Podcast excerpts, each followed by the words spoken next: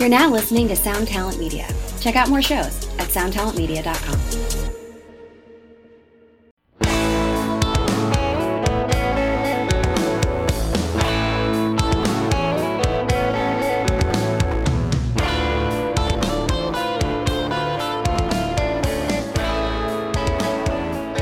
Greetings, Earthlings. Welcome to the Musicians Guild podcast. I'm your host, Steve Choi, and I thank you for being here. So, here we are, episode number one, my first full length episode. I've been busy getting this one together, lining up new guests, doing like promo spots for the network that I needed to do. And I gotta say, I completely underestimated how much work this would be. Like a true idiot, I was thinking to myself, I write songs, I make records, I produce.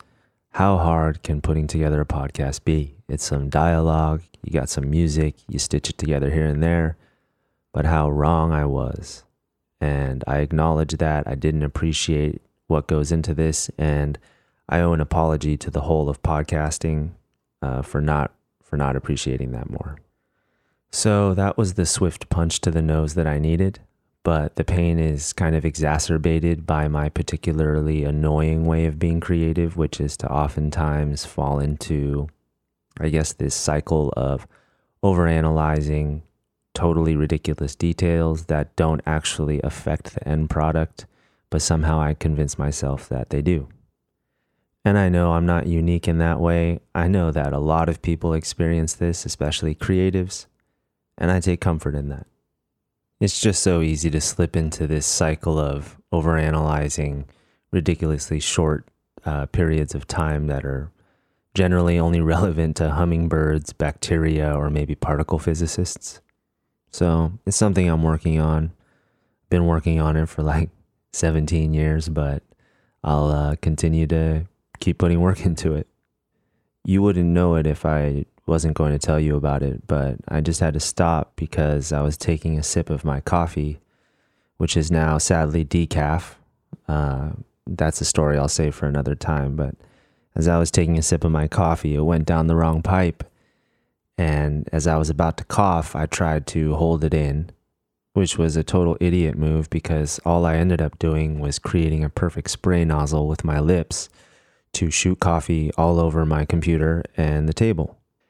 And as I was cleaning it up, they both complained that it was decaf as well. Kind of makes me laugh though to think that the intelligent protocol would have been to just lean down, face the floor, and just cough it all onto the ground. But that would have been much better than what I just did. I basically did that move that kind of uninspired dudes on stage will do, where they take a sip of water and spray it into the air or over the crowd if you're listening to this and that's your thing, I'm sorry. Don't be offended. Uh, I'm sure you have plenty of other stees around that, but come on. You know what that is. We all know what that is. And does anybody even really get excited by that move on stage anymore? I don't know. Don't listen to me. No one needs to listen to the guy who jumps around stage like a grasshopper or a cricket on fire about what's cool or not cool to do on stage. So that was just uh, me talking shit. okay, back to the podcast now. I plan on doing episodes that will be separate of the dialogue conversation full length format. Uh, I think I'm going to call them the Musician's Digest, where I'll be discussing one specific aspect of something, whether it's picking out an album or a song maybe even like a guitar tone or a snare sound or recording quality. It'll just be like an appendix, but not to an episode. It'll be an appendix to the podcast as a whole.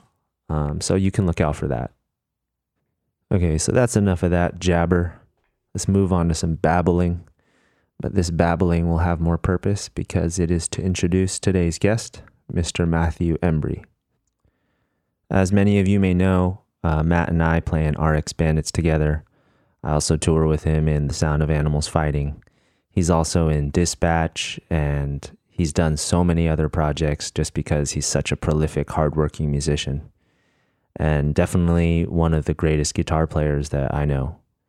getting to be in a band with him, write music together, and have him push my abilities on the guitar has been such an important thing in my life, and I'll forever be grateful. Um, any kind of ability that I might have on the guitar beyond what just naturally basically came to me, I personally owe mostly to Matt just because he's so excellent at the guitar. I mean, he's an excellent musician, but he is uh, a truly gifted guitarist, you know, and vocalist too. He's a man of many talents, and he was definitely put on this earth to make music.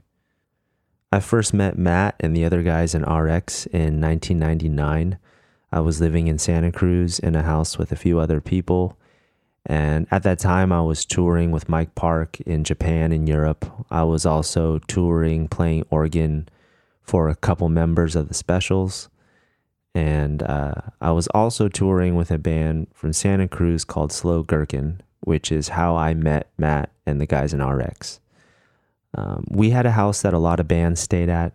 Uh, everybody from the Siren Six to MU330, the Alkaline Trio stayed at our house. Uh, one of their first trips to California, uh, a few different times, and on one of those trips, they shot a video uh, for a hopeless VHS video comp uh, in my backyard.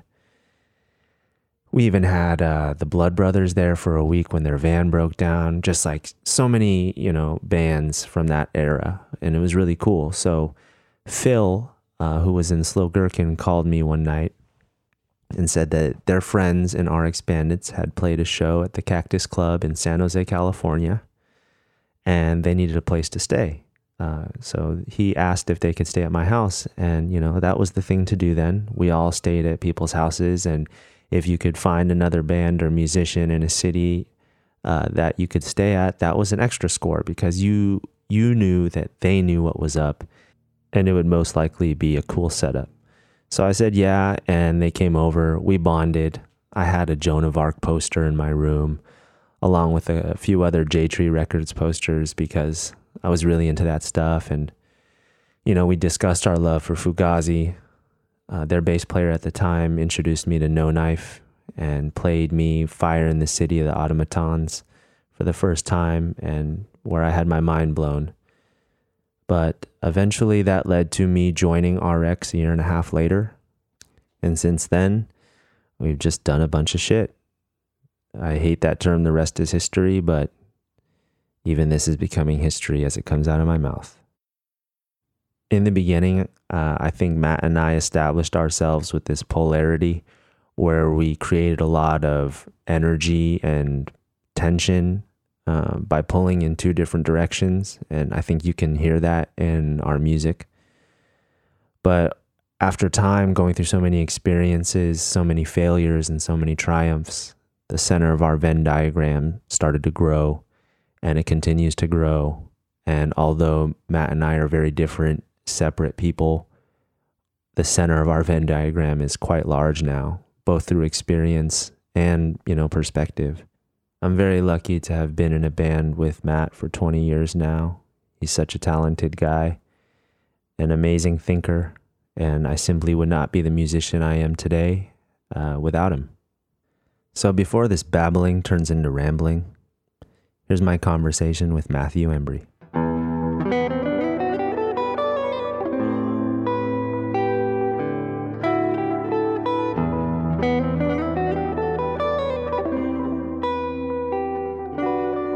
Thanks for coming here to be on the show, man. You bet, buddy. It's funny to think that um, 19 years ago, on this day, we woke up together at a Days Inn in New Haven, Connecticut, the morning after we had shot the Analog Boy music video at WWF Studios the night before. Wow, I didn't even realize it was, was September 11 today. I remember that because the the previous night, uh, September 10th, 2001, Rich Balling was driving the van back to the hotel, and we were so tired from having an early call time for that video shoot, and we were just so dust that he drove most of the way back to the hotel with the parking brake on, and it started smoking, and we pulled over, and the van was totally smoking, and then he's like, "Oh, I realized," and then you know we just did our normal uh, hotel yeah. thing and went to sleep, and then woke up, and yeah, yeah, it's freaking crazy. Bro. Man, I can't believe how you can remember stuff like that. That's amazing. I mean, those kind of things are just so memorable that it's hard to forget them, to be honest. Like watching it on TV, looking out the window, and I'm not exaggerating or making this up, literally looking out the window of the hotel to see the smoke with my own two eyes rising from New York City, like a few miles away. And yeah, do you remember who we were on tour with? Um, I'm pretty sure we were on tour with, that was September tour. Yeah. That was your first tour yeah. with us, right? Yeah, yeah. we are on tour with New Found Glory and I don't remember who else. Well, that was right before we started the NFG tour. Actually, that tour oh, we were right. on, we were, we were with Exit, right? No, we were oh, with Finch two. on their first tour. We were with Allister and we were with the starting, starting line. line. Yes. Yeah. And upon uh, that event happening, Finch drove straight home. Mm-hmm. Um, and I'm pretty sure the starting line went home too, but Allister and us were left at that small bar in Connecticut across the street from that graveyard. Yes. Remember oh, I, I, remember that. Because vividly. we were like, well, we're not three or four hours from home. We're like pretty much as far as you can get from our home while still being on this continent, you know? Yeah, I, I remember that vividly, that show and that graveyard. It was super eerie. And I remember we we talked about it as a band for a minute, like what we should do. Should we call it? Because I think I think we played the next day. I think it was the twelfth, right? I think we had the eleventh off, or was the show on the eleventh? I think the show was on the eleventh, dude. That's right. Yeah. So I remember us talking about it, and I'm pretty sure we came to the the uh, consensus that it would be a better look to to play instead of not playing because of the people who'd already paid to get in and like instead of just like everyone being bummed you know maybe you know, brighten the mood a little bit by playing some music like offer a little bit of distraction from it. But i remember the show was weird. Well so weird. We we held up our duty and we did honor those three people that paid Yes, we did. Show, so yes, we did. Not our strongest performance, though. I'd have to say. Um, we may have been pretty hammered, all of us. I mean, that's a lot of stress to deal with. Yeah. I mean, it, at that age, I feel like we feel like having toured for a couple years, like we're vets. Because when you're like 21, two years feels like a long time of doing anything. Oh, for sure. And, and our age now, we we scoff at that, but at that point we felt like we had tour ha- tour handled, and then that happens. it's just like, oh man. Yeah, that was wild. That was wild. I remember that morning. I remember just waking up for no reason, and this was back in the day where uh, we couldn't afford even mo- we couldn't really afford hotels in general. We could not afford multiple rooms ever. Yeah. So we would get one room, like we recorded that video, and then we had our one Days Inn room and I think it that was when Johnny was playing with us, right? Johnny was playing bass, yeah. Yeah, and so Rando been, Commando was with us. Too. Oh, Rando was with? No, I don't think Rando. No, he was not there yet. Yeah, yeah Rando right. wasn't there no, until right. the the next tour. Um, oh, that guy, love that guy. Shout out to Rando Commando wherever you are in the world. Real name Kurt from Louisville. And there, there's that memory again, dude. Legit. Picked him up at a bus bus stop in Florida yeah, and we dropped him off at a bus stop in Vegas. That's where we ended yeah. the tour. Yeah, which is just perfect. Yeah, literally never saw he him his, again. He had his girlfriend with him at the time too. Remember, she flew. Oh yeah, towards the end. Yeah, that's right. Yeah, he was so nice and good kid. Blew fire on stage. Yeah, it was awesome. Um, but yeah, I remember waking up in the hotel room, and I think I got one of the beds that night. So I was sleeping next to like Johnny, I think, and he didn't wake up and I think Rich was on the floor because it was like two guys on each bed. Yeah. And I think there was six of us total, five in the band, one traveling with us doing merch. I can't remember who was doing merch, but doesn't matter. I woke up, didn't know why, looked over, Rich was awake. He's looking at me like, why are we awake right now?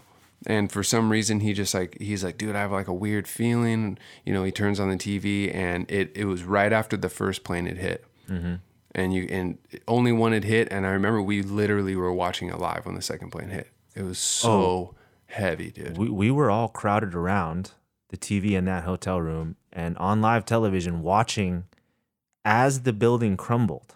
So heavy, man. and we were so far from home. It's like what it was crazy, you know. Um, obviously, besides us feeling stressed out and scared and out of place, and the real tragedy is all the lives lost. But, um, man, what a way to start the conversation, dude. I mean, but I- when I sat down with you here, I was just like thinking about around this time, I mean, okay, it's already 4 p.m. East Coast time. So 19 years ago to the very minute, we were probably sitting in the van outside of that bar venue across from the cemetery having this discussion on what the hell to do. But, you know, as I remember, uh, I don't think we really had the money to get home, which is why we needed to stay playing that show. And we ended up doing a couple other shows. Like I remember this like uh, Vets Hall show in Valparaiso, Indiana. And Oh yeah, that might have been also that was the last one, right? right because we drove straight from Indiana home. Ah, Was that also in those following days? Is that when we went to um Poughkeepsie, New York? And is that when we met the exit for the first time? Like a few days after that? I think so. I, I feel like so. that is. Yeah, I think so because it was the haunt, right? Yeah. That that venue. I wish I had that sticker somewhere on a guitar case for that venue. And I always said, I'm going to keep this sticker because this is the night we met the exit. Shout out to Jeff, Ben, Gunner, our homies. Um, but now I, I think you might be right. The chance. Oh, the chance. Yeah. No, the haunt. the haunt. Is it the chance? I don't know. Oh, people from upstate New York are listening to this right now going, oh, come on, you guys. It's definitely. And so please let us know. I'm sorry. We're, we're totally forgetting, but yeah. Yeah, I don't remember. We we had such a tenuous relationship with upstate New York. Oh, man. You know, like it Yeah. was, it, it would go back and forth from like really great show, and then next time we were there, there'd be like 50 people. Yeah. And we're like, what are we doing wrong? Like Rochester, especially. What was that place we played? The always we always played. We played the big room with Reel Big Fish, and then we played that side room, and we literally we sold out the side room one time. It's the next time we come back, there was like it's like- 80 people. We're like, what is happening? Yeah, we sold out the side room. We came back with Portugal the Man supporting us. Yeah. And then there was like 80 people and we Yeah. were like, what happened? I think it was uh it was in Rochester, it was something street music hall. I want to say Yeah, it was sure. Water Street Music yeah, Hall. that's it. And again, for all these people from these areas, we've played so many places. I know I'm fucking these names up, so we apologize for we can't remember the exact names. You know, your brain can only hold so much. I'm at the point where my brain now every new thing I learn it erases an old thing. It's like a hard drive that's full that just does auto erase, and my erasure uh, locations are totally randomized. Like it doesn't erase an older memory; it just erases a random memory forever. So, And whatever. we ourselves become random access memory. There you go. So yeah, that night that was uh hmm. I think that's when we met the exit. Um Ben came up to me, asked me to use a guitar cap, and he said I was an asshole to him. Oh yeah, you, he asked to use the amp because they had something had happened to their gear in a flood or something. Yeah, I Basically. can't remember why. I thought he was like making it up because he's too lazy, you know. Because I didn't know him, and like you know, sometimes people are always trying to get out of like wheeling their own instrument, you know, cabs in or trying to use your your drum set at the time, and like totally, because we were such standoffish, like us against the world at that time. Yeah. that um, you got to be kind of. yeah. Sur- well, it was just survival mode, right? I mean, at that point, we're all like kind of out of our minds, you know. Oh, totally out of our minds. It was very surreal, and I think that, you know, we were supposed to go to Europe from there for our first Europe tour. My first Europe tour, not yours. But we were supposed to do that, and Newfound Glory canceled all of it, understandably. And so we had to just like, you know, make our way back across the country and uh, Yeah. you know, LA street sweeping for everybody uh, not in Southern California.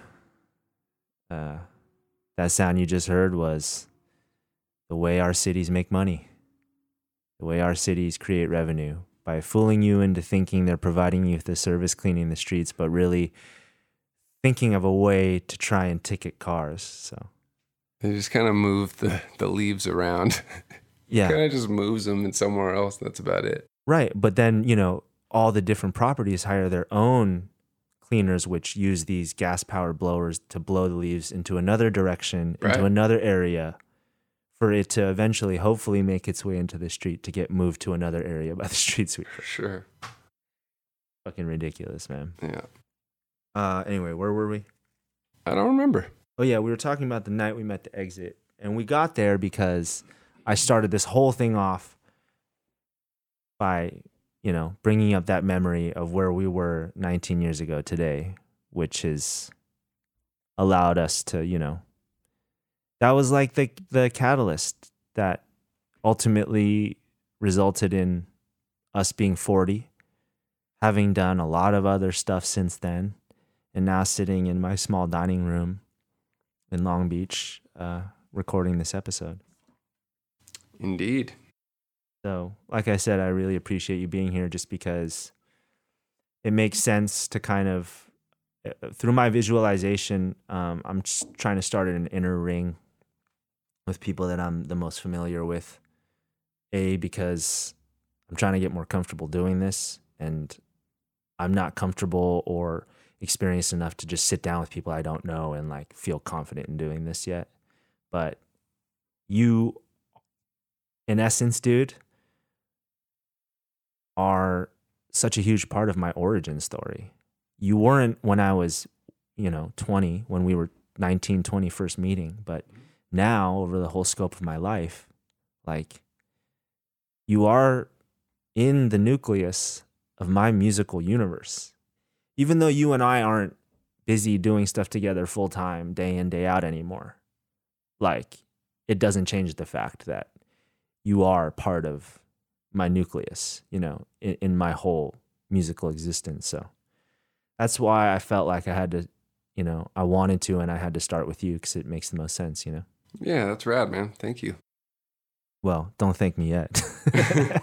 All right. No, thank you. thank me, thank Take me when away. this episode uh, turns out to be a, a decent one because, uh, yeah, Hey, nothing little creative editing can't fix, you know? that's true. You guys may not even hear this part. I may decide to edit it out, but You're cut. what I what I do want to say is thank you for taking the time to come here and do this because you know I know it's weird because we're supposed to be on like the same side of the mic or the camera all the time and now it's me Hmm. your bro Think about that. putting you in that con- in that context that I know that like you participate and you're cooperative, but I know that you don't really your heart like me is not into like sitting down and being like interviewed or being put on the spot or you know what I mean, shit like that. So Yeah, but this is different. This feels different, good. you know? I would hope so. Yeah. Yeah. I was never very good at interviews. That's for sure. But this doesn't feel like an interview. I always thought it was the most fun thing to just to fuck with the interviewer whenever we had to do interviews. If I could do it all over again, I would have just been like, guys, here's what we're going to do. Any interview we get, we're just going to fuck with the guy. Yeah, I mean that's definitely a better approach too when the interview is just horrible. The questions are just totally Right. detached and like Same thing every time. They're just reading off a piece of paper. Like, they don't even know who you are. They don't care. You know? yeah, Someone just told them to go interview you because you have a show there or whatever. Right. And that would be fine if they didn't pretend like they were trying to be like having intimate knowledge of you and really into who you are. Yeah. But those two things in combination are like particularly annoying, right? It's like if you came in and said like, "I'm sorry, dude, like I'm doing 10 of these today. You're one of 10. You're my seventh and I didn't eat lunch. I'm really hungry." you know, it would be like, "Cool, we understand." You know, but He just gets all real with you real quick. yeah, that's ridiculous of me to think that I would people- respect it. Yeah, but I'm the dumbass. I'm trying to talk some shit like people in the entertainment industry are going to be all real and forthcoming. Yeah, and you know, most of the time we're just interviewed by kids. Yeah. You know, a lot of the time they're probably really nervous. That's true. It's not like we were like personable or affable. No, especially like that's that's a tough job going to interview a band in the middle of a tour. You know, they're like because you become so insulated with your crew, especially when you're doing van tours, like before yeah. the bus, because you have no free time. You know, you're in the van six to eight hours a day, six to 12 hours a day, I guess, depending on the tour. And then, you know, you remember that feeling when you get to the venue. Yeah. Especially you get there and you have no time. Yeah. You got to load in oh, yeah. and you're so haggard. Yeah. You're so hagged. You know, you probably, we probably just been smoking resin or whatever. Oh, yeah, we were you know, definitely not taking care of ourselves. No. So obviously our mood along with our physical state was just Yeah, eating yeah. fast food. Oh yeah. Dehydrated, probably hungover in my case, you know, off several things. And then you show up to the venue, you got to load in, and then you have, you know, like your hour to go find some, you know, some some sort of semblance of sustenance and then uh and then you just wait, you know. Then you just sit backstage and wait. Or if there's no backstage, have a van rager and just chill in the van.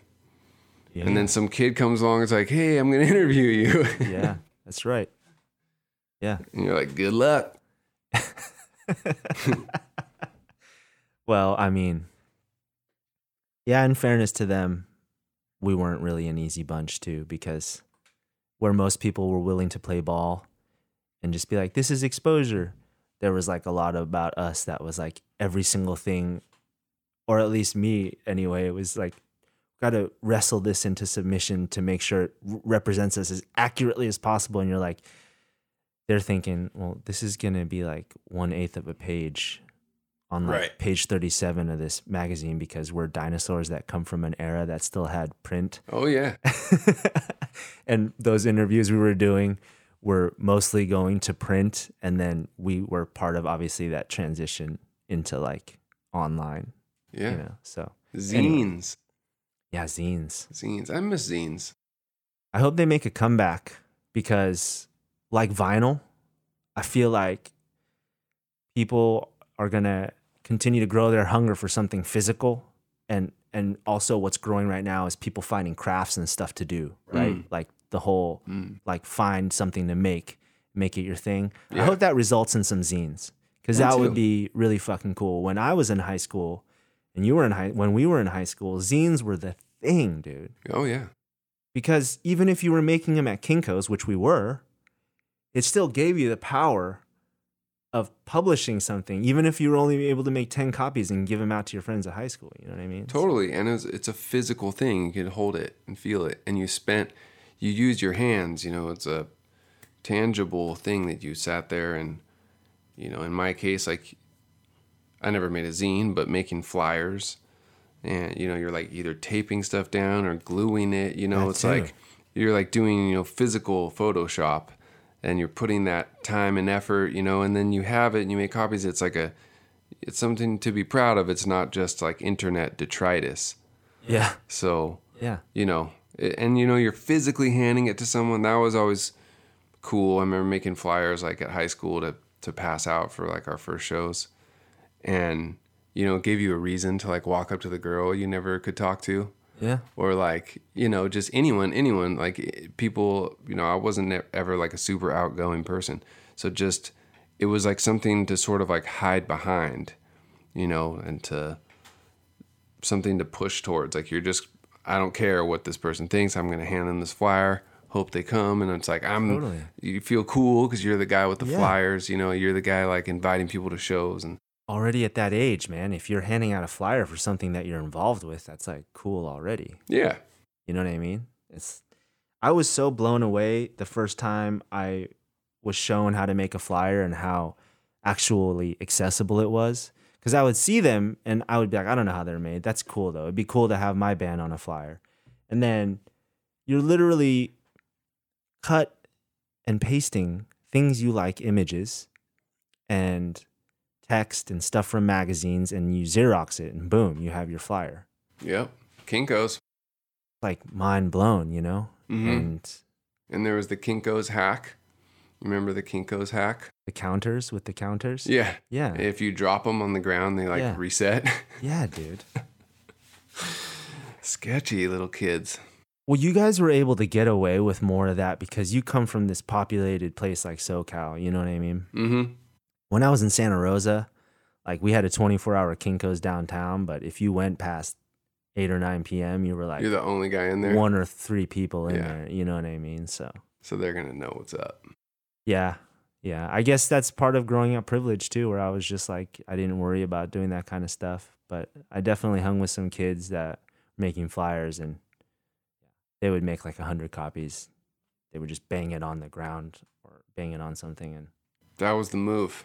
yeah, because um, I guess maybe a lot of you will be around our age, but for those of you who have no idea what the hell we're talking about, um, Kinko's wasn't just like a FedEx center back in the day. It was like huge in the analog world because people could only fax stuff and we didn't have scanners and emails. So you had to like, if you had a presentation, you weren't sending an attachment. You were literally making 100, 200, 500 copies of something.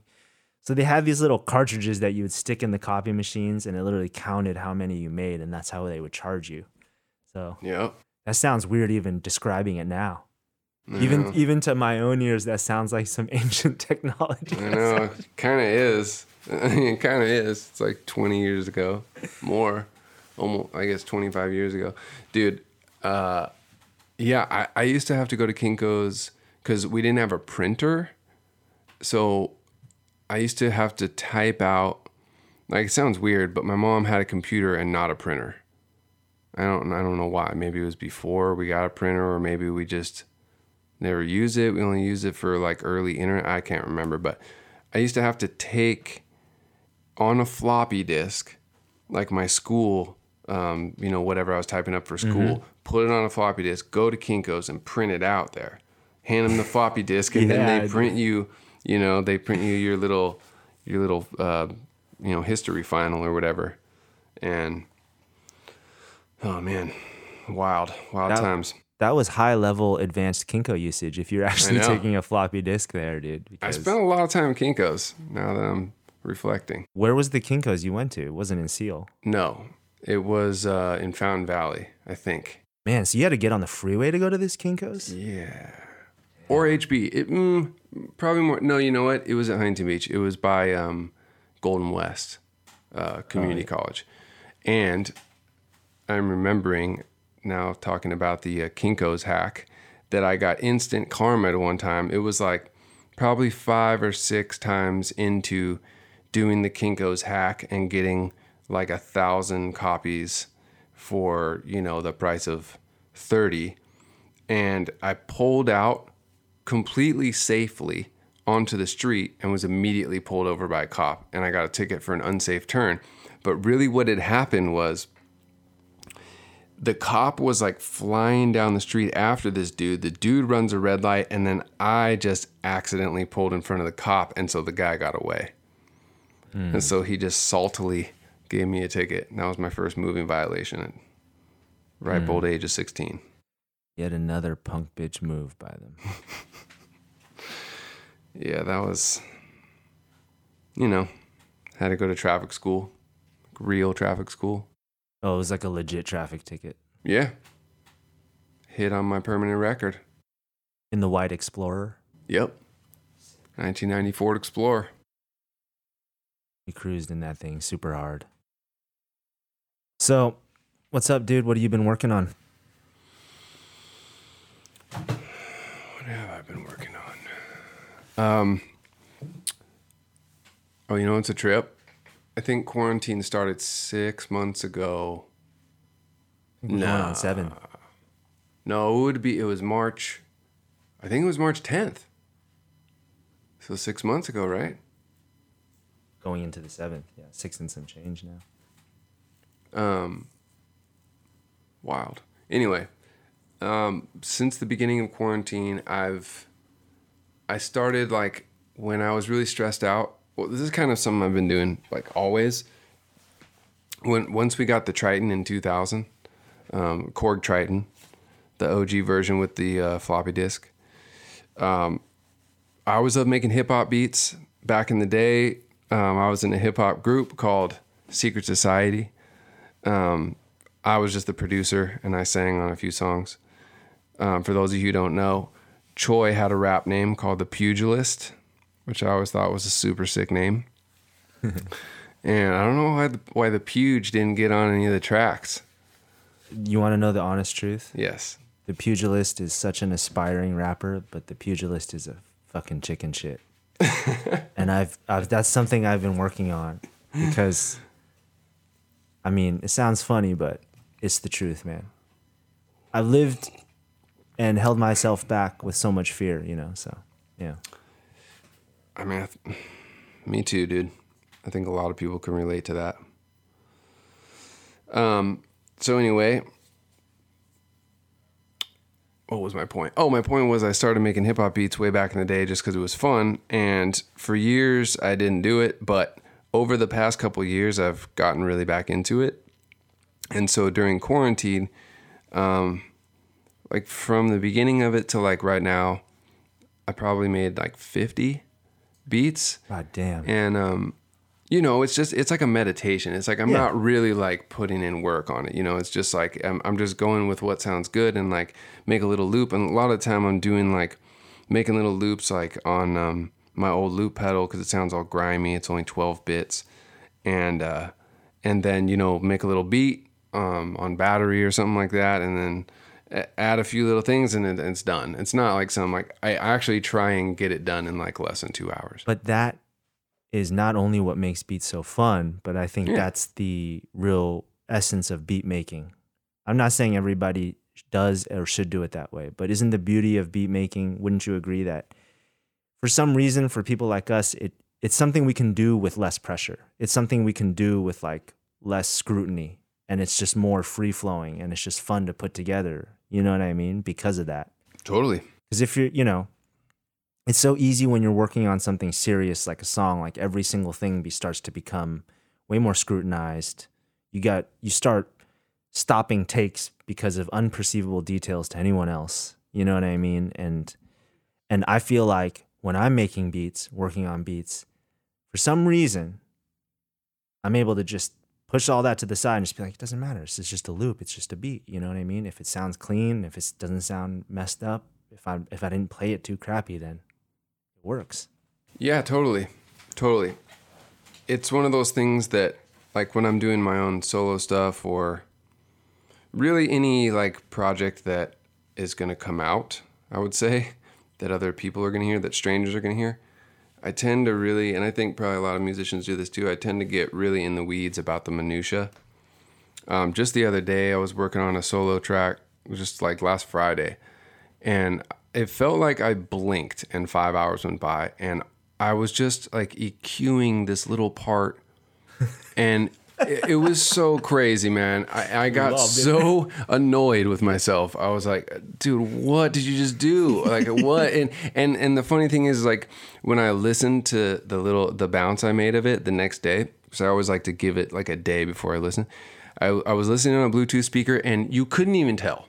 Like what, what I spent all those hours of my life that I will never get back made zero difference. Oh, yeah. And so the thing with making beats is like you d- I don't get into that personal editor mode. I just go, does this sound cool? Right on. Does it not sound cool? Move on. You know. Exactly. And so that that's kind of been my little like meditation during um, during quarantine for sure. But then since then too, like sometimes I just needed um, you know like a day, just some time to make music and not have an idea of like what it's gonna go to Right. you know and i think the the beats really serve that purpose Yeah.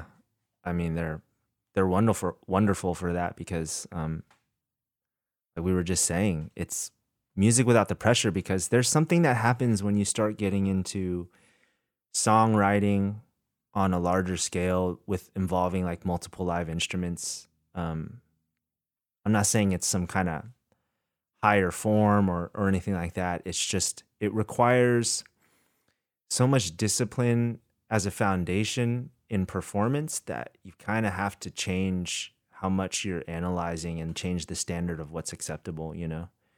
And um, to break free from that and be able to just make music that's, as Matt was saying, like simple and and fun and kind of freeing of all those I don't know how to articulate it. I feel like the more difficult something is, the more places it gives your insecurities to kind of sit down and like make a space for themselves. And I feel like beat making is less demanding, especially without having live drumming performance. Aside from the performance, literally uh, anybody who records, whether at home or professionally, you understand what a what a gigantic thing recording drums is. It's it's a almost a sub discipline of recording engineering in and of itself. You know what I mean? Oh yeah. So to just be able to like use drum samples, tap stuff out, do it MIDI, however you're you're putting it together is just freaking sweet, dude. Yeah. Yeah. Plus I also think the way your musical brain is is you've always made really fucking awesome beats. Because you're able to Thanks, think uh, your your ability to I guess wrap your mind around the conception of the song from rhythm all the way to a vocal melody tying it together and the way you've been able to like curate all that and how you approach that is definitely been solidified into this very like cohesive uh, unique trademark style of yours you know? So- yeah, I appreciate that. Even in your solo record i hear the beat making mind employed Oh yeah, totally. yeah you know Yeah, that one was that um 2000 2019 was really um hmm it's so loop based. Yeah. Like it's really loop based, the writing of it. And I I, I feel like that's that's a tendency. I don't necessarily dislike that, but yeah, I, I see how you could how you could draw that comparison for sure. Because I think a lot of the time, just when you're by yourself, like my my um, tendency is to like lay something down that I can play something else over or sing something else over. So, in a lot of the time, and maybe this isn't a good habit, but a lot of the time I just write, you know, like a an A section, and then I'll end up like layering that whole section before I write a B section, and sometimes that limits my ability to think outside of the A section because you know how it is, dude. When you're when you're recording in Pro Tools, if you listen to something, if you listen to something looped like a hundred times, like you're dust. Oh, You that's know, a you- form you of my purgatory. Like, oh, it's my I've I've literally forbid myself from hitting shift command L on something because not only for the insanity of my brain because of when I do that and I'm tracking myself and I'm trying to play a part over and over, nothing good happens for me there. Nothing good happens for me. I have to put myself through the pain of hitting command spacebar and trying to get it because something happens when I know that it's going to loop around. Like other people get good ah. stuff out of it, but me, so you're saying you don't like to loop loop record? maybe I ruined myself. Maybe I had a capacity for loop record in my brain and I overloaded it and it's just fried for good now. Because now when I hear things on loop, even mixing for frequency, you know, I'm oh, I'm gating a tom. I'm cleaning it up. Doom, doom, doom, doom, doom on loop. hmm I can only take it in like 15, 20 second sections. That's and then I that's audio freaking Guantanamo, dude. It is. That's that's what they do to you in Guantanamo.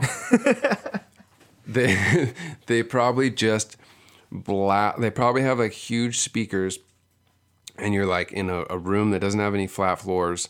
It's like all slanted floors with like freezing cold water at the bottom of the floor, and they're just pumping in the loudest setting of someone editing crappily played drums.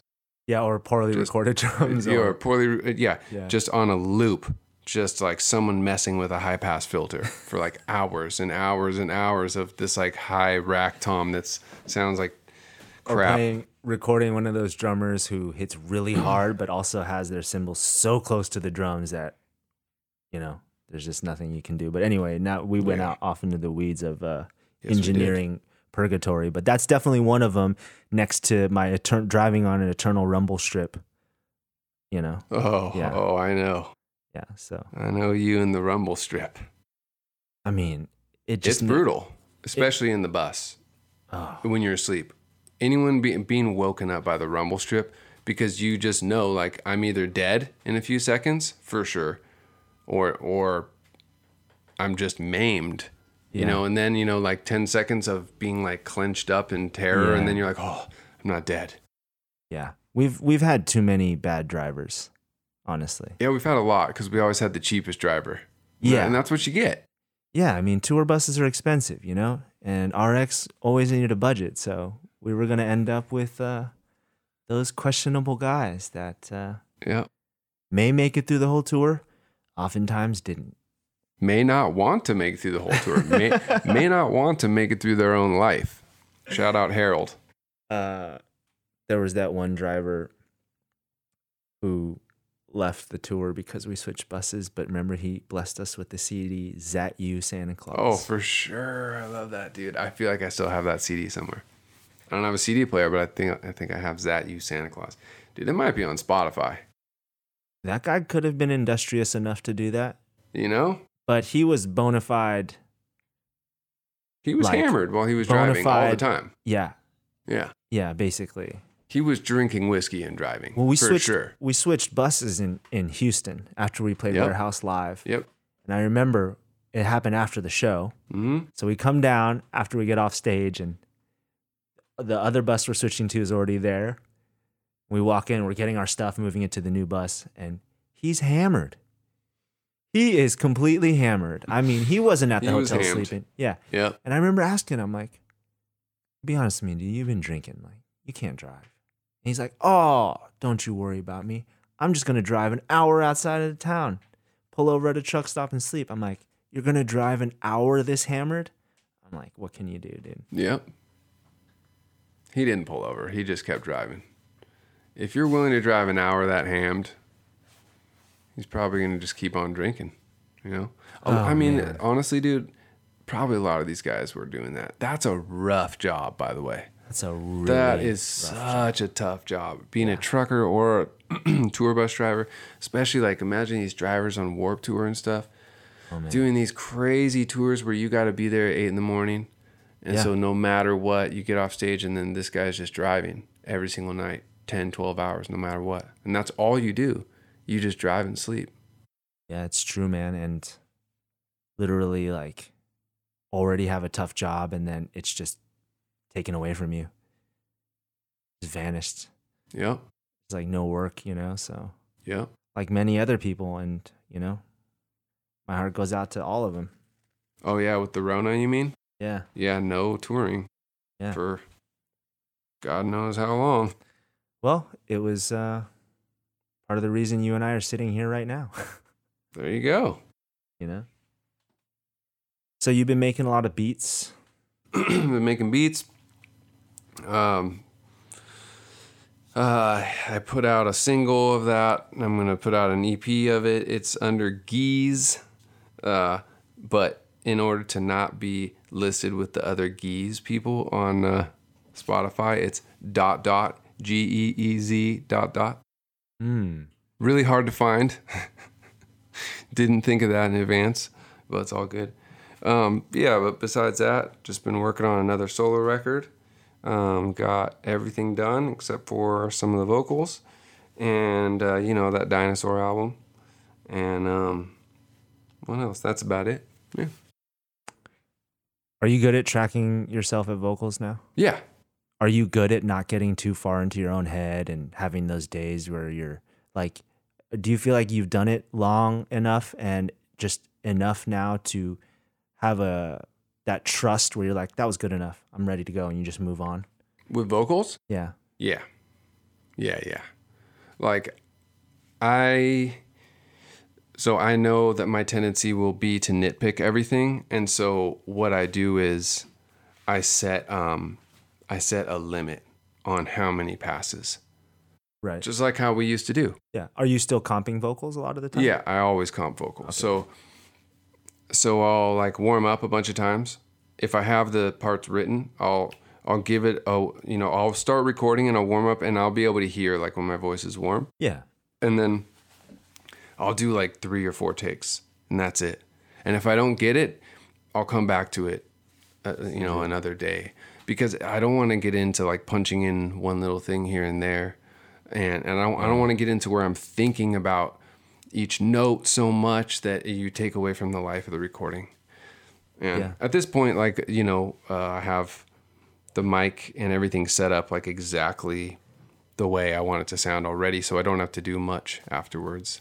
Are you mostly doing SM7? Yeah. Yeah. Pretty much always SM7 into um, modded uh, Chameleon Labs um, 7603 into, no, 7602 into um, uh, the Ryan Baker 1176. Shout out Ryan Baker. Shout out Ryan Baker. That's a nice signal path. Yeah. Into the Apollo. Yep. Yeah. That's a nice signal path, man. Yeah, it sounds nice. Ryan Baker's 1176, man. I'm telling you. He did a good job. Hell yeah, he did. It's a very thorough, well thought out human being.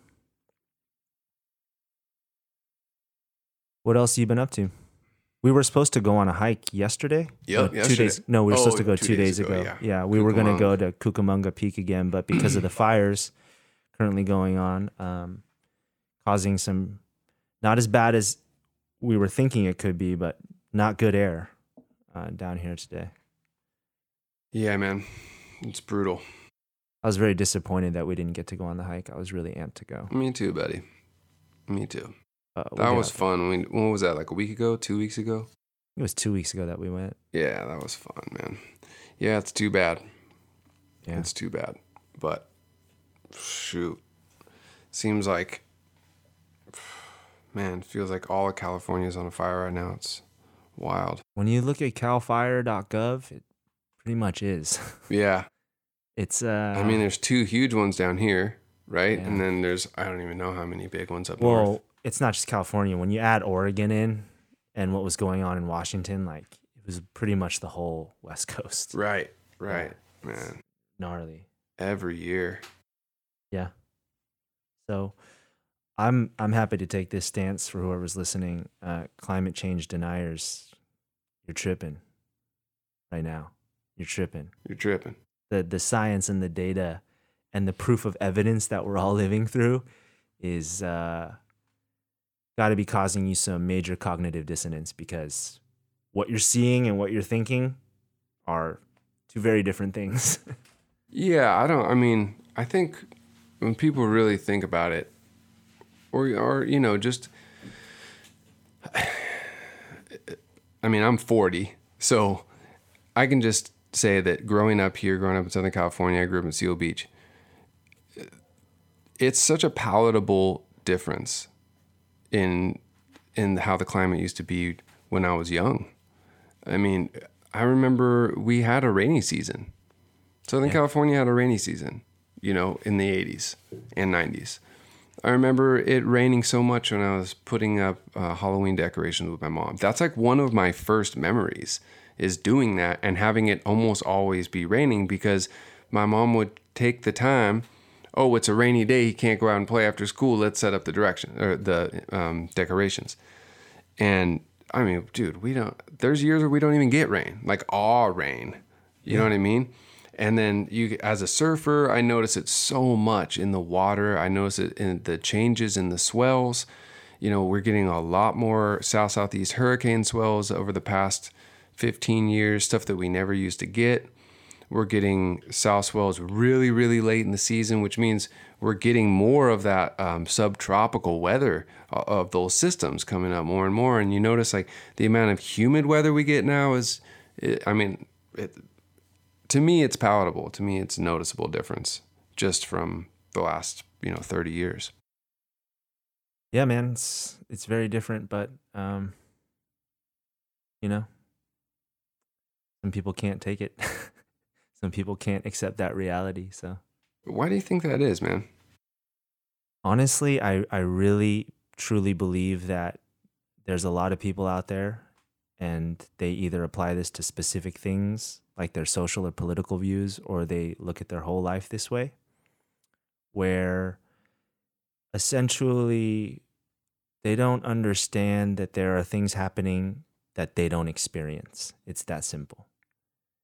And if they don't experience it, they may be willing to admit that they see it happening, but they can't admit that they really don't care and they don't actually realize it because that would require some empathy and compassion towards things that they don't normally apply them to by default, say people of their same socioeconomic class or skin color or political party or subgenre of indie music or particular progressive you whatever it is whoever you are wherever you fall i mean i think that that it's just that sort of thinking hmm Yeah, I could see that. I wonder if there's also some element of not wanting to feel guilty. Hmm. You know? like they would feel some responsibility that they hadn't done something and they were contributing to to uh Y- yeah, or or from just like a a generalized guilt as like I'm a human, I'm part of this. yeah You know what I mean? Like I, I'm because of progress and what we're doing, this has resulted. People would rather not even feel that association, the guilt by association. You know? that's very forgiving towards uh and very compassionate if that's the case with some of these like uh, fossil fuel executives and stuff like that Oh well, those fools, they don't care. yeah I mean, I mean, there's some people that just don't care. It's it's that American capitalist ideal of if you're making money, then all is forgiven. You know, yeah and, so those people. you mean the civilian then just the average Yeah, I just mean the average person. Yeah, yeah, not sense. not necessarily people who have a dog in the race. Just just someone who's like you know just Yeah. an, uh, the average person who just doesn't yeah want to believe it's happening or doesn't believe it for whatever reason. Yeah, I totally agree with you, actually. I think what I said and what you said oftentimes exist together in different ratios, too, you know?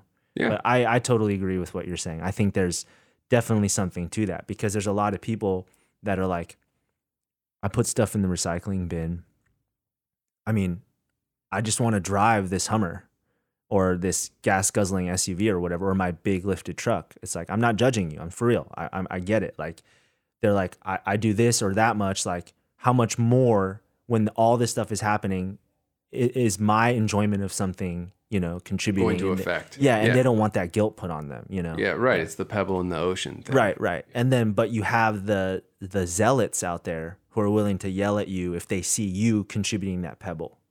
Still, right you know, which oftentimes a lot of these arguments are happening or these the breakdown of communication is happening is when when people are just reacting to one particular person's uh way of approaching them, you know, when they don't see eye to eye on something.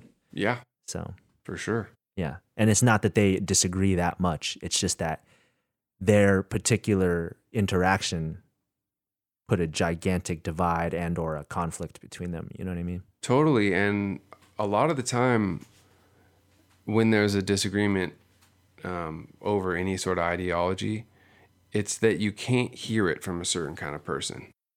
Oh yeah. Right. You know what I mean? It's like in a relationship, you know, there are certain things you just can't hear from your wife. right. Like, or, or I don't mean can't hear, I mean, it won't sink in, or vice versa. There are certain things you can't say to her that her friend could say to her.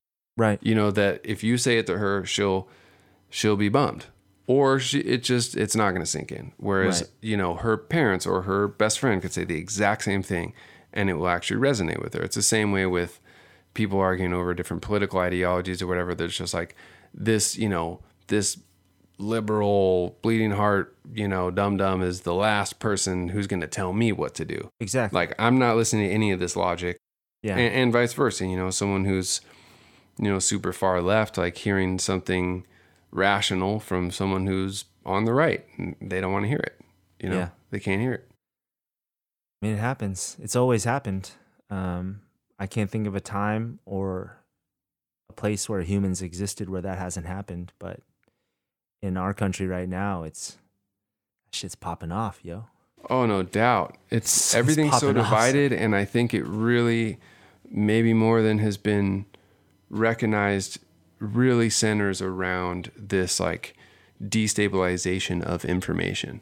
the the destabilization of um, just like journalism, like the lack of respect for like real journalism, the lack of Yeah. uh, trust in any kind of journalism, and um, and also just the dissemination of information is so just chaotic, you know, so that you can find some sort of wacky article on any random thing that you believe. Like it's so easy to go and find confirmation for your bias. You know what I mean? Oh yeah. And it's also so easy to disprove something that may be completely legit It's true. you know because of like someone's like shoddy journalistic effort or because of just the amount of information that's available it's so most i mean most people just they want something they can trust and they just want that one thing they don't want to go and read everything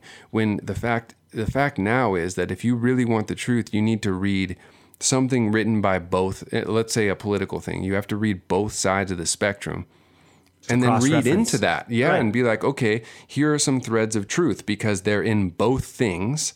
So it's probably like this. And that is so difficult for the average person to do because it takes so much time. Well, dude, you're so right. But you're also, my dog, telling people to read more in know. the year I know. 2020. I know. Which I think is a tough sell, even though I agree with you.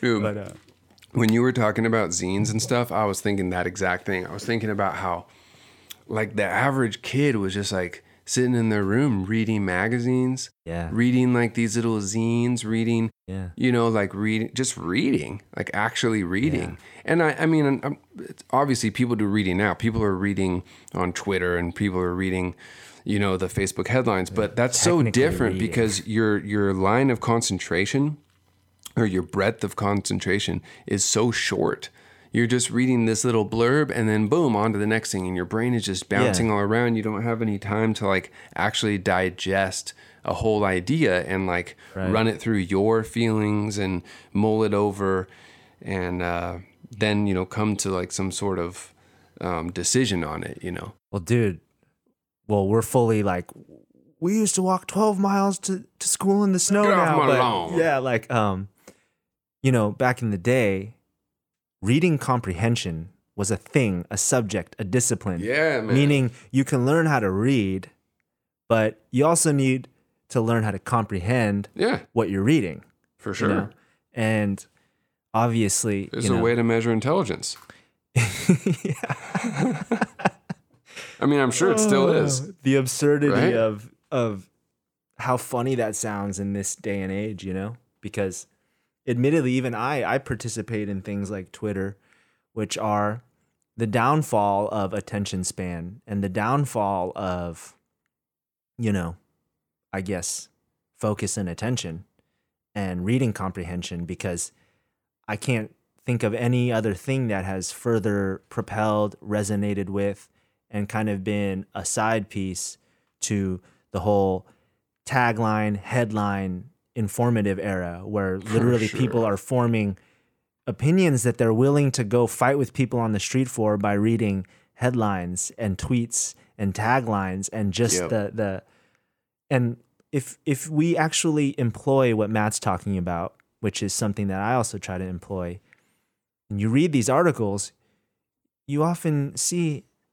how ridiculously exaggerated the headlines are compared to the actual facts that they're trying to make an actual story out of, which mm-hmm. are becoming, I mean, most of these, a lot of these articles out there that most people, the mainstream, are feeding off of are like hamburger helper, bro.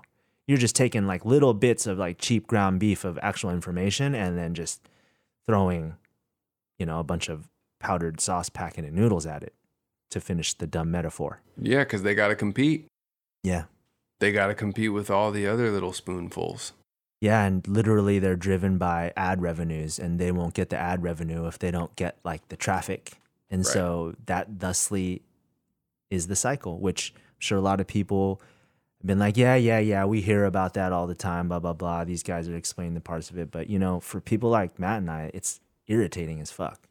I think that's a big reason why like podcasts have gotten so popular that and the fact that like everyone's at home or everyone was at home. A lot of people have gone Yeah. back to work, but if you're a musician, you're at home. Um, because I think people want to hear like long form stuff Yeah. again, you know, and like they want to hear people work out ideas Right. um, in real time, or not in real time, but you know what I mean, as the ideas are being worked out. Um, because it's like the natural pendulum swing to this little like little mini bites, mini bites, Totally. information world, you know. yeah. Sadly, I think the average person is going with the mini bites. For you sure. know? Yeah, I, I agree. I agree. Especially these sort of conversational form podcasts where you have to have an interest in the subject and or the people to really like be into it. You know what I mean? Sure. To to, to I guess have a bias enough to understand that everything these people are talking about, which has already been discussed on numerous podcasts ad nauseum, like has a context as to why the hell you'd want to listen to these people talk about it, right? Yeah. yeah so but i also think to you know to speak to what you were saying um that is why the long form conversational podcast is getting more popular too because it doesn't have to be something informative about the outside world it can just be informative about who we are how we interact you know because i can think of a lot of people well known or not who back in the day or even now i would love to just eavesdrop on a conversation that they had you know what i mean Yeah. just to see what they discuss just amongst themselves you know what i mean which is yeah. that's why i've been really enjoying watching sports without any uh, crowds there i hear so much more of what players are saying to each other Yeah. I Like it. It's awesome. And I know a lot of people complain because, and I get it, like if you're used to a certain experience, but for me, you know, I know you're the same way. We love the mic'd ups, and now we get like mic'd up the whole game. You know, Yeah, Totally. these these athletes they don't get to just change how they interact on the pitch or the court or the field or whatever. They're doing what they always do, and they're just like, oh shit, people can hear that. Yeah, I've been saying for days that some network should do a thing where it's like a subscription, right? Like you pay, Yeah, like HBO or something, yeah, where like it's just mics on the court. Like you just hear yeah, everything that everyone's saying to each other, yeah, and you hear the thing. And I, I don't think, obviously, they're never going to do that because I don't think the players would want that. hell no, Because the players, you know, they uh, they have an image to uphold. You know, they have yeah, uh, contractual obligations, you know, and certain guys, you know, like KG back in the day or something, like if he'd probably get dropped if everyone could hear the stuff he's saying to an opponent, you know what I mean? But as like a sport, as a basketball junkie, I, I mean, it would be amazing. I would love it. yeah. It's super super entertaining, dude. I would love it. You'd really get to hear the people's personality. I mean, you see it now, you know, someone like Pat Beverley, whatever, you can tell. But it would be cool to, you know, you learn a little more about their sense of humor or just, you know what I mean? It'd be cool. I I love hearing all that stuff. I love hearing like you've been trying to go right on me all day, dog. You know you ain't gonna go right on me. you better just change it up. you know what I mean? Like that kind of stuff. I love hearing. mm-hmm. Do you have any? Um, do you only go to the studio to work on music, or do you have stuff at home still? Even like a guitar that you pick up and just like mess around with? Um, I have, no, I have like a little, nah, not really a setup, but I have like a MIDI controller, um, a little interface, and like an SM58 and a guitar at home. Is there? Do you actually use it days you feel like just staying home, not going to the studio? No, because most of the time, like, my normal routine is like, I'm gonna get up and run, take a shower, eat some food, go to the studio. I try and go to the studio five days a week. And I, I don't know, I think it stems from back in the day, from like when, you know, like, um, like back in the day, staying, you know, like doing the bandu thing where you're like staying at your girlfriend's house. You know, you're when you're not on tour, staying at your girlfriend's house, and like I always one of my rules was like I had to be gone before she got home from work. Like I had to leave because I didn't want her to come back and see me like playing video games or doing whatever. Even though like I have an excuse, like I have a job, I'm just not on tour right now. Like Yeah, it's yeah. just a bad look. Like you don't Legit. want your girlfriend to come home from she, you know, like at that time the the woman I'm thinking of, you know, she was a server. Her come home, she's been like working, dealing with like a bunch of, you know, douche bags all day, giving her crap, and then I'm just chilling, doing absolutely nothing. have only been awake for like three hours or whatever. Yeah. So I, I feel like I still kind of have that in me. So after if I'm home for too long, I just start feeling like I, I need to go. You know, it's weird, and uh, part of it maybe is I just don't want to be in the house. But yeah, to anyway to answer your question, I I very rarely stay home and make some stuff. Usually, I'll record some ideas like when Melissa goes to sleep or something, or you know later on, or sometimes I'll get like um uh, some sort of collaboration with somebody, and I'll just I'll just work on a few little ideas from from the house. When when did that shift, man? Because it's like I'm the same way. I have the same anxieties and wanting to like be productive and do stuff, but there were so many years where we felt so down to just chill and not do much all day. It's like when did that when does that switch, you know? I guess when you start to like realize more and the world is not such a simple place and you start to understand time and how quickly it moves. I think that's Yeah. what moved me towards that. But I don't think I don't I mean, I think our life life is a lot different when especially back in the day when we were touring at least 6 months a year. Yeah, just nonstop. And and then you're doing little nugs too, so it's like a lot of the time it's like a 3 to 6 week nug. And then you're only home for like a month at most. So the first 10 days, 2 weeks, you're just finally getting settled back in. The first week you're doing nothing. yeah. You know, like you don't want to do shit. You don't want to go out and see shows. You don't want to smell like stale beer in a venue. If your friends are coming to town, you'll begrudgingly go, but you're not going to want to go, you know? yeah, that's true. Um, so I think that's part of it. But you know, back in those days, like, still the only thing I wanted to do, even when I was at home, I just get in my mom's garage and record. You know, Yeah. that's pretty much all I wanted to do. yeah. You know, that and we were practicing so much too. We practiced almost every day. We had everything to prove. So I definitely did a lot of chilling as well. I mean, we're lucky just because our form of doing something was so enjoyable to us, you know.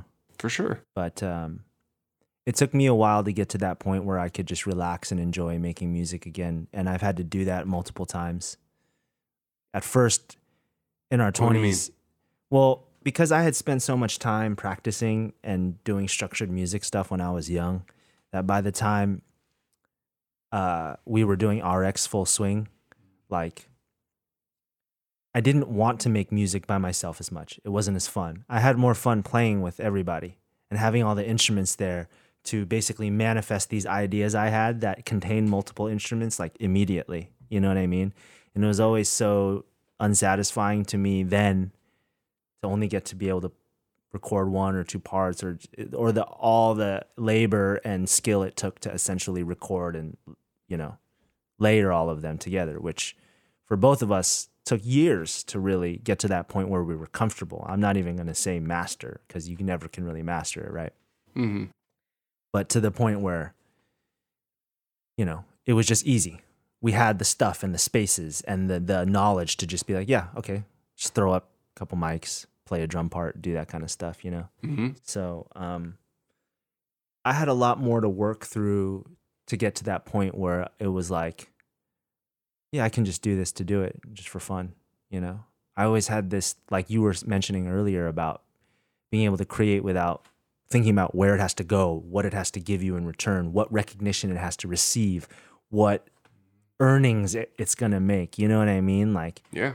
or even just uh, how it's going to go over to an audience at a live show, which was like so colored my thinking and my creation for so long too, you know? Oh yeah. And even that at the end of the day is maybe beneficial, but at the end of the day is still um, creating something with how other people will perceive it in mind, you know? And to those people who are able to say, like, I really don't care. I just make what I want to make 100%. And they really mean that truthfully 100%. I truly envy you because I've only been able to capture that in moments.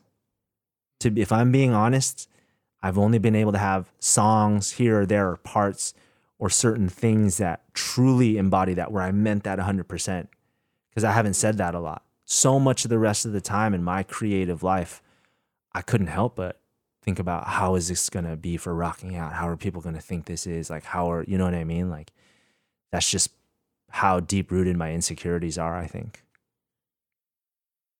Is that insecurity or is that trying to find the right place for your idea, though? Yeah, I see your point. I Because you think, kind of have to do that for a band, right?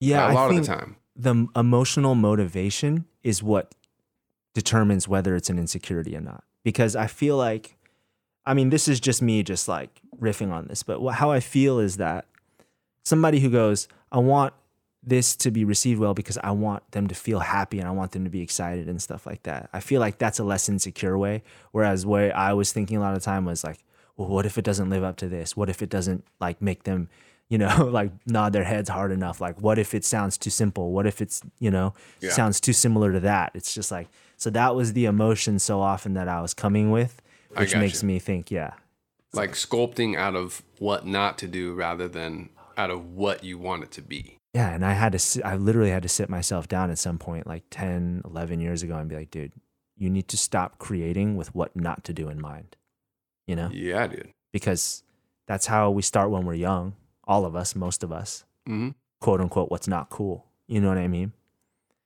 But i realized how that started to carry over and i was like i don't i don't want to create this way. It doesn't it's not cool. Yeah. Yeah, dude. I hear that for sure. you know I do. Yeah. like in in the 90s when we came up especially in punk and indie music where people were kind of limited uh, or the people that were limited with their abilities like octaves on the guitar were so overused For Yeah. sure. and that was like a rule i had well who wasn't so was i at some point you know but even with my first Guilty. even with that project the trust foundation with brian moss you know jokingly he would laugh at it but i had this thing called the octave law where i'd be like we can't make we can't play octaves in any songs Then octaves you in broke that law on mastering the list just two years later. but see that was different because those were octaves moving in thirds so it was a harmony double harmonies All right. So if it's harmony octaves, it's okay. Yes. What I was talking about was people playing a chord progression and then basically playing the tonic octave, thusly over the whole, just like one octave Oh, over the whole progression. And you're just like, That was a popular so popular. indie I mean, rock steez of the 90s. yeah. And then it, it was expanded on in pop punk where people would play a Yeah. simple riff, which was the same function as the octave over the chord progression. Yep. and that was a whole sound in and of itself and i remember eh, early in songwriting when we discovered that it's exciting because you can play one thing that's repetitive and then you have these interesting chord changes because you know the chord underneath the actual riff is changing you get different chords different harmonies blah blah blah but yeah um so i was like getting back to how we got off on that like i needed to stop like creating out of what not to do. And then that later kind of morphed into the rule that I had in the studio with people I was producing or working with where editing is not creating. Okay, we don't put forward ideas that are telling anybody what not to do. We're just trying to add, you know? Yep. That's true. Yeah. Yeah, I um I think maybe I've told you about this before, but it's two two things.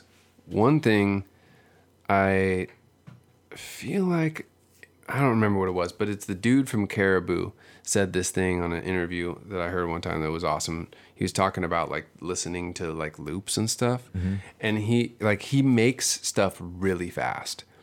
And like he does a thing where he tries not to listen more than like two or three times to something he just recorded. Morty into And then it. he just puts another part down, puts another part down, and then he worries about like shaving the stuff later, but he just goes so that he doesn't get stuck in like this one idea. And then um, the other thing was how Dan Potthast does the the thing where he he'll he calls it the songwriter challenge where he'll get another a friend and the whole idea is you you block out your days like so you're going to do like 40 hour week type shit like 8 hours a day you got to block out leave an so maybe 9 hours leave an hour in there to take a break right? Do like mm-hmm. 4 and 4 mm-hmm. and you have a friend who's doing this with you as well and what you do is you set a target like something unachievable purposefully something like 5 songs a day. And you're cutting out like 3 days to do this or 2 days like do like a weekend. And what you have to do is you have to write and record five songs per day. And it's not demos. The lyrics have to be finished lyrics. And it doesn't have to be a great mix. It doesn't have to be mixed and mastered, right? But all the parts need to be there. yeah. All the parts, right? And what it does is it's like, okay, I've got eight hours for five songs. I got an hour and a half per song Right. right so what it does is is it kills that internal editor like you don't have time to be like oh do i want to make this amp simulator a little different you know like oh but maybe this snare drum should be Yeah. like a little more high end you know you don't have time to do that. It's like is this good enough? Okay go. Right? And so you're focusing just on parts and a lot of time it'll make you simplify things because you don't have time and you got to play it right you know? Um, depending on your level of skill of course. But and then lyrically i found for me because i did this with him once that lyrically it really just made me commit to something that wasn't lame and then uh, looking back on it, like, yeah, yeah, you know, I mean, you're throwing something at a wall with these. You know, you have an hour and a half. Like, some of them were like, whatever, but but I still completed a ton of songs, and and you never get five songs a day. Right. You never get it. Like the most I got was two songs a day, but two songs a day, that's so much for me. That's huge. Like one song would be a lot Yeah. for me. And I mean, when we did it together, I wrote six songs in three days. That's crazy. Yeah. You know, and I just, I really love that idea. And I wish that I could implement it more personally, but without that other person to like hold me accountable, it's hard to do. Yeah, and it's just having that, uh, I guess, that pretense of you have to get a certain amount done that I love because you Yeah. and me are, the, Deadline. yeah, you and me are used to making music the opposite way, which is the deadline is when we say it is, even if Yeah. we set it for ourselves, which we break. Because we, everybody knows, especially when you're dealing with groups or other artists you're working with as well, um, even within your own band, deadlines, they just oftentimes just don't, more often than not, just don't get met. But I really, really dig that idea because I know that for someone like me, all my hangups with my creations and my songwriting and stuff, that instantly just chops them away. It's literally like a high fat, high pass filter for the bullshit of everything that holds me back like and keeps me towards one song a month or you know what I mean? Yeah. because I experience these similar things. And when I'm making beats, like we were talking about, or I recorded a cover of this song for this other podcast I was on. And because the song was already written and the pretense of this podcast was choosing a song that's your most disliked song, discussing it and covering it, it did that same thing where it hmm. took that pressure away. And I didn't even have to write anything, but I was just re recording it, adding parts, changing the song, like changing the chords and stuff. But the point is, is that even though that was a different thing I was doing, it still gave me that same benefit of being like, it doesn't matter. Like, don't get caught up in these ridiculous details, holding yourself to some standard and redoing things that will be totally unnoticeable to other people. It's about the concept, it's about that flow of consciousness and trusting yourself again because I don't know I don't know where I went off the rails in the past few years, but it's gotten bad for me again where when I'm writing stuff, I don't like it. The next day, I'll record bits, I don't like it. I'm in this like bad bad loop right now that I'm trying to break myself out of where I don't really have a positive creative relationship with myself again right now. Yeah. So those things Sorry were really good. No, it's cool, man. It's like you've been through it. We all been Oh, through yeah. it. Yeah. Yeah. I mean, For sure. and just even having this conversation and talking about the songwriter challenge from Dan Potthast, lovely man. Shout out to Dan. Shout out Dan P. Um, reminds me of, I guess, just mentalities and things to do to kind of combat that. Because at the end of the day, it's just egocentric bullshit that's holding myself back because it doesn't matter. I, Yeah, I it should doesn't create. matter. I should be joyful that I have the knowledge and the skill to create. I should enjoy it again. Yeah. Like what I'm doing is not important. I'm not an important No. person.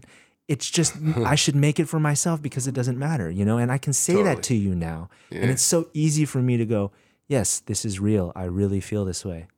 But bro, get me in front of the mic or get me getting takes of something and that just goes all out the window and I become this neurotic mess. Yeah, man. You know, we're less than a grain of sand. You know, it's know. nice to think. For me personally, I don't think of that as like a way. I don't mean that I don't feel like I have value or the people I love don't have value. But what I mean is like in the vast scope of the universe, like it's it's not my existence is not even a blink of an eye. It's not even that. It's not oh. even a grain of sand in the vast universe or whatever. And sometimes when you get in your head and everything seems huge like that, sometimes that helps me to remember. It's the only I'll be like, helps me. dude, it doesn't matter. Yeah. You know, just put it down. It doesn't matter. And just roll with it and then get out. Like record something and then don't listen to that again. Right. You know, because that's a problem. If if you listen to it so much that then you hate it, and Oh, then it's always going to remind you of that like inability to find the thing, especially if you started with something that you really loved, and then it just didn't become this awesome song that you thought it should have. totally. Um, one dude, one one thing I was thinking about when you were saying that is one thing that I've really, um, when I run into that kind of writer's block, and I still don't know what to do with with like word like writing lyric writer's block. That's just so hard for me sometimes. But um, with music, one thing that I found is to like force yourself to learn like a bunch of other people's songs That's what I've like been doing. Yeah. you know like it really works especially something that's like something that's like really not similar like something that is you're not influenced by at all straight up. you know what i mean Yeah. um and because then you'll start getting these weird melodic things to learn and you're like whoa that's weird you know why do they do that or Totally. chord progressions or something and um i find that you'll find something in every song that it will like modify whatever idea you had and and help to break out of it you know Yeah, and that's something you and I have not only discussed but employed together in our band over the years, you know, for sure. So, you know, those those bridges with chord progressions from Beatles songs, that one part or intro that's just ripping off a no knife part we really loved, and then a whole bunch of Fugazi influenced stuff that we put everywhere, you know? And Yeah. fugazi for days yeah, I mean, what you're saying is not only a good reminder for me, I think it's a good suggestion for everybody, no matter what level you're at, um, to kind of work through. Lately, I've been going through Zeppelin again. I've been feeling stale on the guitar. I was playing a lot of synth, was doing a lot of beat making and other stuff. And man, just even going through songs that no one ever needs to hear again, like Black Dog, learning the solo, everything it's just fun, man, and it's been good exercise, warm up for me, and just uh, kind of reacquainting. A couple months ago, I did Master of Puppets, just went through all the Oh, stuff, yeah. you know, just relearning all the songs, just fun. And mean, then, that's an epic that's a masterpiece well, when you learn it and you run through the record again, you can also feel kind of like the herky jerky edits or parts where songs you're just like, hmm, this transition's kind of weird or whatever, whether it was unnatural or i think they just i think lars just isn't a great drummer I think that's probably You know what I mean? Yeah. I mean, some of those, some of that stuff, because like that's tape. It's on tape. Yeah, 1985. yeah. You know, like they couldn't do much as far as chopping stuff up. But I gotta say, the remaster sounds pretty, pretty damn good. Sounds man. good. Yeah. Yeah. And they didn't change it too much. I like that. Yeah. I just Orion was was my shit back in the day. Love that song. All the Cliff Burton songs. I think all- Orion is still one of the strongest on the whole record. Oh, most definitely. personally. Just like the main riff, the breakdown is just so epic. It's epic. It, there's no better word to describe that as epic. It truly is. Has so much cool little like. Well, that whole album has so much cool little like classical inspired stuff. Yeah. Yeah. And I don't know, it's just weird weird to feel the Billie Jean vibes at the beginning of Orion too. With the brr, the bass synth at the beginning and stuff. It's like, you know. Mm-hmm. I wonder if that was just accidental or if they were actually trying to like hit- touch on some pop pop nerve by Yeah, I don't doing know. that. But I think they Metallica always. I mean, Metallica always had one ear to like what what was happening. right. You know, like they they were very cognizant, especially and partially I think it's just because Lars was never like a shredder. they they they kept it like we want this to be like danceable. You know, we don't want Yeah. it to get so tech that people like can't figure out like the rhythm. You know what I mean? Like how Slayer or Megadeth can get at times. That's true. You know, Metallica had way more not four on the floor, but way more solid like two and four grooves. you they know? had the simplest grooves out of all of them for sure. Yeah, yeah, simpler drum parts, but stuff that's more like danceable, easier to like remember, like really hooky. You know, Very really hooky. hooky. guitar parts. Yeah. super hooky. Um, and it felt like you know they'd have just the perfect blend, especially like you know between Ride the Lightning and and Justice for All. Those three albums, just such a good blend of like tech and hooks and you know danceable parts um, versus like you know flex parts. It's Yeah. awesome. Yeah. Love Metallica. The Yeah. OG Metallica.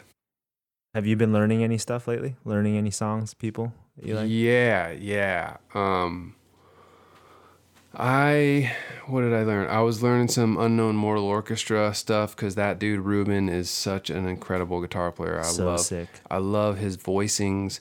He just uses weird chords. Like he uses a lot of six chords that like I barely ever use, and I'm really like embarrassingly low versed in sixth chord usage.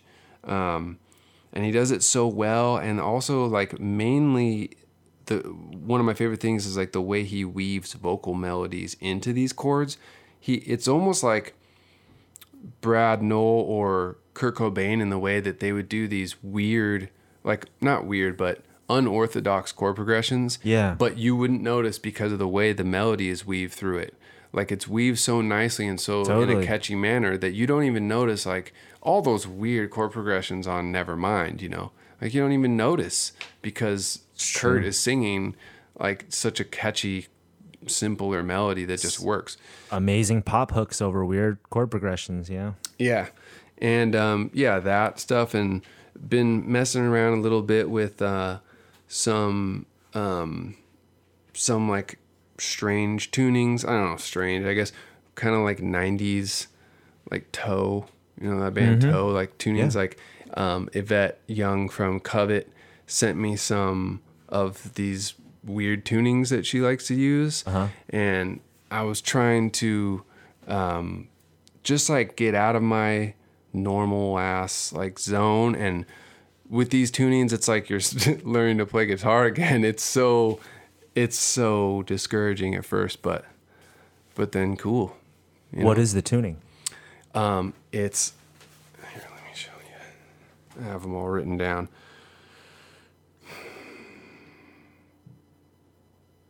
dirt dirt dirt dirt dirt looking them all right up one is like an F sharp. Um, she called him Toe, like the band Toe. Right, just She- toe tunings. And I've literally never heard of that band, which is probably Stu. They're probably like mega. They're another one of those bands where people who are into them are very, very, very into them. Yeah, they're probably super influential and, you know. All right, so One is F A C G B E. Oh my god. That one's wild. Except F. the t- um, that one's like a little more chill because the top three strings Are are the same. are the same. Yeah. So it so you can kind of jump back to that when you feel like you're off course. But I mean, the bottom string being up just a half step from E to F is that's wild. yeah, it's Mentally, it's wild for me. Yeah. yeah, and then you know the D string is tuned down to C, so it's Yeah. I don't know. But that's why I'm just me on my dude. gu- on the guitar, and that's why she is who she is on the guitar. So yeah, she's incredible Yeah. for sure. Um, and another one's F A C G C E. Um, another one is D A D F sharp A E. so I guess. um uh kind of like a diminished dad gad. Yeah, that one I've used before. That sounds fun. I anyone that repeats a string, I usually have a lot of fun with on the guitar. Yeah, The, that first one though, F A C G B E, It's A crazy, dude. C G B like I, I can see how that would be cool, especially with the top three strings being the same. yeah, Maybe I'll fuck with that one. dude, it will humble you. I'm a, bro. Playing guitar with you for the past twenty years has humbled me enough. bro. Nah, yeah, bro. Yeah, I'm saying that in all sincerity. So, but it's also the thing that has given me any boost in ability that I've had is is playing with you too. So, but uh, Same, dude. I can't come weak, dude. You'll slap that shit out of there. but uh, the F A C G B E, right? hmm Yeah. hmm I mean, I can already hear some things in my head, and I'm like, okay, this is a totally dip, retraining your hand because there's an element to guitar playing where you rely on the muscle memory of your hand knowing the intervals and the shapes. I Yeah. see it for people who play drop D. I see it for people who play standard. I see it for people who only play in dadgad, you know? hmm And now that you make me think about it, uh, it's the only way to break yourself out of that and expand your mind. Literally, not just on the guitar, but expand your mind. It's learning a new language, a new discipline. It's learning to walk on a new ground with the instrument. Dude, it really is. It really is. It's uh yeah, like I said, it kind of makes you feel like you're learning guitar again, dude. And then um I've been trying to to learn a little more like hybrid picking stuff cuz that's something like I never really did and like I don't know why I never did cuz like I like to finger pick. I'm not good at it, but like the hybrid picking thing is really cool because It's awesome. you know you can just do a lot of a lot of neat stuff you know obviously like sometimes like i've been going down Guthrie Govan youtube like library going deep. That guy's that guy's the best guitar player on earth. I'm just gonna say it. He is. He's the best guitar More player than um, what's his name, Michiko? yes he smokes that guy Really? ichiko is ichika is sick. Oh, it's Ichika. Yeah, That's he's sick, no doubt. He is. But Guthrie is complete, dude. Guthrie's like Kawhi Leonard of guitar. he's got no weakness in his game. Does he have the You same know? temperament? He seems to. He's you know he's funnier than Kawhi, so he's like better than Kawhi. You know? He just like he plays something sick, just like riff man. Yeah, totally. In his mind, man, come to get does. your riffs. He's like British, and he's so self-effacing Yeah, in like yeah, the yeah. funniest British humor way. You Maybe I got to check more of his stuff out. Bro, he will blow your mind. I mean, the thing is, is like he's like a lot of those fusion cats where they're so good, they're so technically talented. Like, um, you know, like a lot of uh, Frank Zappa stuff that like they write kind of goofy songs Yeah. because they're so good. They're like, oh, let's mash all these different. You know, they Yeah. don't. They just don't care. They're like, I'm just trying to do something that m- makes me stoked and is far out. You know, full Frank Yeah, Zappa style. And they do. And sometimes those songs, you're just like, like that, that melody's like, you know, it's just like kind of whatever. Like that melody's kind of whatever, or like A you lot know, of them. yeah. But from a, just from an overall like, the guy can play anything. He's incredible. Oh, I'll check more of his stuff out. Yeah. But that's the, definitely the thing that I think masked a lot of Zappa's genius, which is the the goofy element. Too goofy. It's too goofy. The vocals Yeah. sometimes just got too goofy. The vocals were And- very goofy. and it's just like- It doesn't really showcase like the true virtuoso that him and his band all were. yeah, but I think see that's the thing is like I don't think Frank was Didn't care. no. He wasn't interested in like proving himself to No like way. the general public. I think he just wanted to be respected and loved by his peers, and he totally is. He's like Frank Zappa is probably one of the biggest like musicians bands, if not the biggest like musicians band ever. You know what I mean? For sure. In, as far as like respect and influence, without ever having you know hit singles or anything like that. Yeah, I mean, it's amazing how he managed to be so established and famous. I mean, I, I guess it speaks to the fact that I guess his virtuosity wasn't totally lost, but I mean, and he just had all these guys that played with him that all like became legends at their own instruments. Yeah. you know what I Yeah. mean? Like these guys are oftentimes so big that you're like, oh, oh, he played in Zappa's band. Yeah. You're just like, oh, dude. So many of them got their start. Yeah, exactly. Yeah, shredding, bro. And you can't forget Captain Beefheart. That was a Frank Zappa production. Way Trout more, mask replica. way more influential than people realize too. Like pretty gnarly when you listen to Cap- Captain Beefheart, how cutting edge and pioneering it was, like ahead of its time. Yeah, and borderline unlistenable. A lot of the times, time. borderline unlistenable. But those moments where it kind of all hits, though, Yeah. it's like I don't know. That's how I feel about Moondog a lot too. Where it's oh, like I love Moondog. Moondog is sick, but I'm not like everybody else where like everything he did was sick. To me, it's about for, for me, it's about those moments, those songs where every all because it's such like you know, it encapsulates so much that you know. But that's just me. I'm Yeah. weird, you know. Hey, man. I would think most people would agree with you. Moondog's just really, he's just really prolific. I think any, most prolific musicians, they're going to have some shit you don't like. That's just part of it. You know what I mean? That's, that's- part of it. Is like if you're gonna, because to be that prolific, it's not like you just are so much better as a musician than other people. It's just that you're choosing to release a lot more than a lot of people. A lot of people make so, you know, I'd say, I don't know, man. It's hard to say. It's hard to say. But you're I- right. I, think a lot of people probably only release about 10% of the music they make, 20%. No, you're so most, right, bro. And know? and that bravery to accept that you're gonna put out stuff that people don't like is huge because no matter what you're gonna put out, anybody's gonna put out s- stuff that people don't like. Nobody is exempt. No, you know, it's Yeah. like you're faced with it more the larger you get. yeah, he didn't care. He's walking around New York dressed as a Viking. Yeah, exactly. Like, And then it. that's what I need to remind myself when I'm being so precious about my own insecurities, which is I need to be comfortable with that. No matter how hard I try, it doesn't matter. It just needs to get out there and I just need to put it out. We just need to get that. I'm going to try and evoke more of that Zappa, you know? Evoke that Zappa, man. and I need to do it outside of just specific realms of heavy music, like when I do Pieced Out, where I'm really able to employ that. I don't care. Like, I feel confident in this, and this is what it is, you know? It just doesn't carry over into a lot of other things for me, and it should. Carry that shit over. I know, dude, but you Grab know, that suitcase. creative pursuits and our ego and our pride and reckoning all those. It's tough, bro. We're 40. Bug it, right? Fuck it. Yeah. Yeah. I think that uh, that's a good place to end it, like evoking the fuck it. You know? Evoke the fuck it. Because sitting with you in particular here now, it's true, man. Fuck it. Just do it.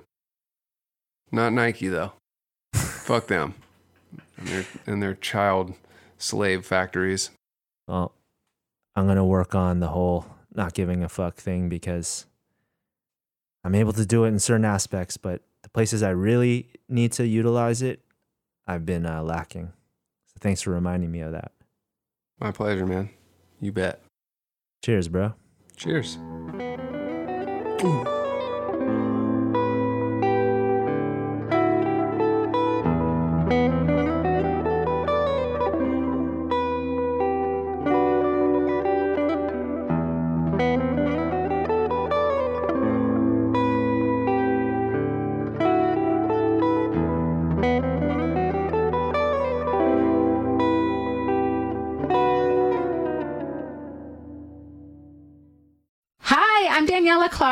I'm Barbara Ann Wild. and we are the Honest AF Show, Our podcast is real, honest conversation with our celebrity friends and pros, covering our anything but average rock and roll lifestyles. all while tackling the hell that is aging and the battle of beauty. Oh, yeah, nothing is off the table. The Honest AF Show is available wherever you get your podcasts.